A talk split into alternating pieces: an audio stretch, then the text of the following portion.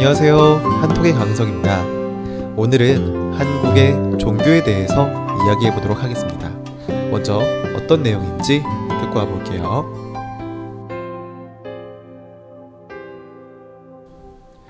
한국에서는 종교의 자유가 보장되고 있다. 이 때문에 종교 백화점, 종교 시장으로 불릴 정도로 한국에서는 많은 종교가 있다. 현재 한국에는 500여 개가 넘는 종교들이 공존하고 있다. 그리고 이 중에서 개신교, 불교, 천주교를 믿는 사람들이 대부분이다.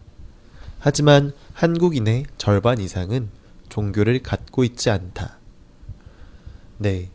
한국에서는 다양한 종교들이 공존하고 있다. 라는 내용의 글이었습니다. 한국에는 정말 다양한 종교들이 많이 있는 것 같아요. 물론 일본이나 인도 같은 다양한 신들을 모시는 것과 비교하면 굉장히 적은 편이지만 한국의 종교는 옛날부터 한국에 있었던 전통 종교들 뿐만 아니라 새로운 종교들이 어울러져 공존하고 있다라는 그런 특징이 있어요. 한국 사회에서는 종교에 대한 자유로움이 굉장히 크기 때문에 종교 단체들이 한국에서 활동하는데 굉장히 자유롭습니다. 한국에서는 마치 종교는 일종의 선택 가능한 상품처럼 있기 때문에 사람들이 자신이 원하는 종교를 선택하는 경우가 많이 있어요. 물론 부모님이 어떤 한 종교를 믿고 있고 어렸을 때부터 그 종교에 많이 노출되었다면 자녀들은 부모와 같은 종교를 믿을 가능성이 매우 높습니다. 하지만 사실 대부분의 한국 젊은이들은 무교, 그러니까 종교가 없는 경우가 많습니다. 옛날에 사회가 힘들고 어려웠을 때 종교를 믿었던 분들이 많이 있었지만 요새는 그렇지 않기 때문에 나이가 어릴수록 그런 종교에 대한 믿음이 줄어드는 것 같아요. 아무튼 그래도 한국 사회에서 종교들이 갖는 영향력과 존재 가치는 굉장히 커요. 특히 종교는 한국을 이해하는데 큰 도움을 줘요. 예를 들면 유교나 불교를 빼고서 한국의 사회, 문화, 역사를 이야기는 굉장히 어렵습니다. 특히 유교의 경우에는 대부분의 한국인의 예절, 뭐 어떤 대화, 생각 등 굉장히 큰 영향을 끼치고 있기 때문에 잘 이해해야 합니다. 물론 지금 이 시대에 유교를 따로 이렇게 믿는 사람들은 거의 없어요.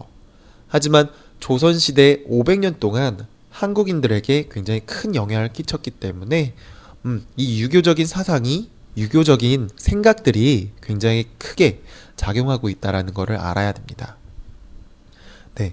그리고 이제 현재 한국의 대표적인 종교는 개신교, 불교, 천주교입니다. 앞서 이야기했듯이 유교를 믿는 사람은 거의 없어요. 하지만 한국인들의 대부분의 삶 속에서 유교적인 예절 문화와 생활 방식을 갖고 있다고 그렇게 생각하면 될 것 같아요. 네. 그러면 이제 하나하나 각 종교별로 특징에 대해서 제가 말씀드리도록 하겠습니다. 먼저 개신교의 경우에는 어, 한국에서 유독 다른 나라들보다 더 엄청나요. 뭐가 유독 엄청나냐면 어, 전 세계에서 가장 큰 교회가 있는 곳이 한국이에요. 그리고 가장 많은 신도 그러니까 그 한 교회에서 그걸 믿는 사람들이 많은 곳도 한국이에요. 게다가 한국 곳곳에 어디든 돌아다녀도 개신교를 상징하는 십자가를 굉장히 쉽게 볼 수 있어요. 음, 이처럼 한국에서 이런 개신교는 좀 다른 나라의 개신교들과는 좀 달리 대기업처럼 되어 있다고 그렇게 이야기하고도 있어요. 굉장히 대형 규모로 갖춰져 있고 많은 돈을 벌고 있기 때문에 이런 이야기가 나오고 있는 거죠. 특히 개신교 출신의 사람들은 사회 각 계층에서 활동하고 있고 한국 사회에서 정치적으로도 많은 영향을 끼치고 있는 것으로 알려져 있어요. 그리고 개신교에서는 사회적인 어떤 문제가 생길 때면 앞장서서 돕고 봉사하기 때문에 이 개신교를 긍정적으로 보는 사람들도 많이 있고요. 하지만 일부 사람들이 일부 개신교의 사람들이 다른 종교를 비난하고 개신교만을 믿어야 된다며 권유하고 강요하는 경우도 굉장히 많이 있어서 안 좋게 보는 경우들도 많이 있고요. 네, 다음으로 불교인데요. 불교는 한국 역사의 대부분을 함께한 굉장히 영향력이 큰 종교라고 생각하면 됩니다. 조선시대 이전에 약 천년 동안 불교가 한국 사람들한테 굉장히 큰 영향을 주었어요. 하지만 조선시대 때 유교가 나라의 근본이 되니까 그 세력이 많이 약해졌어요.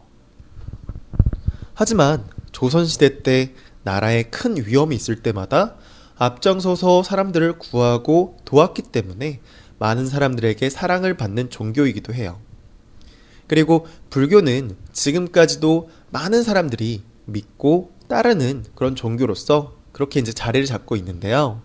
하지만 대부분의 절들이 산 속에 자리 잡고 있고 그래서 도시에서 산으로 굳이 찾아 멀리까지 찾아가야 되기 때문에 접근하기가 어려워서 불교를 믿는 사람들이 현대에 들어서 많이 줄어들고 있는 상황이에요. 네.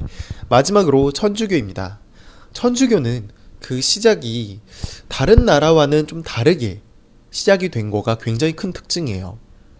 대부분의 천주교들은 외국인 선교사에 의해서 알려지게 되었는데 한국에서는 굉장히 특이하게 사람에 의해서 알려진 게 아니라 책을 통해서 책을 보면서 사람들이 스스로 받아들였는데 이러한 경우는 천주교 역사를 다 통틀어서 봤을 때 거의 유일하다고 보면 됩니다.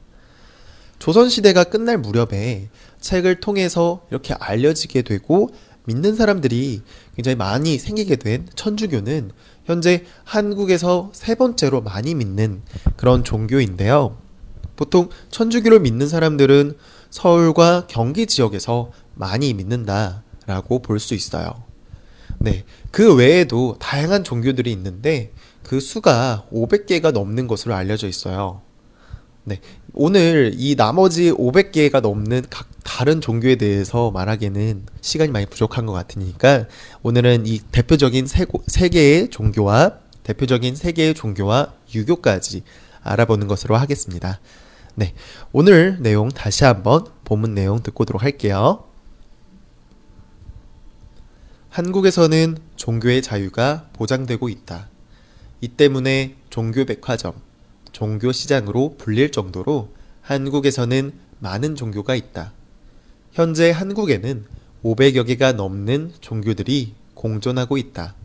그리고 이 중에서 개신교, 불교, 천주교를 믿는 사람들이 대부분이다.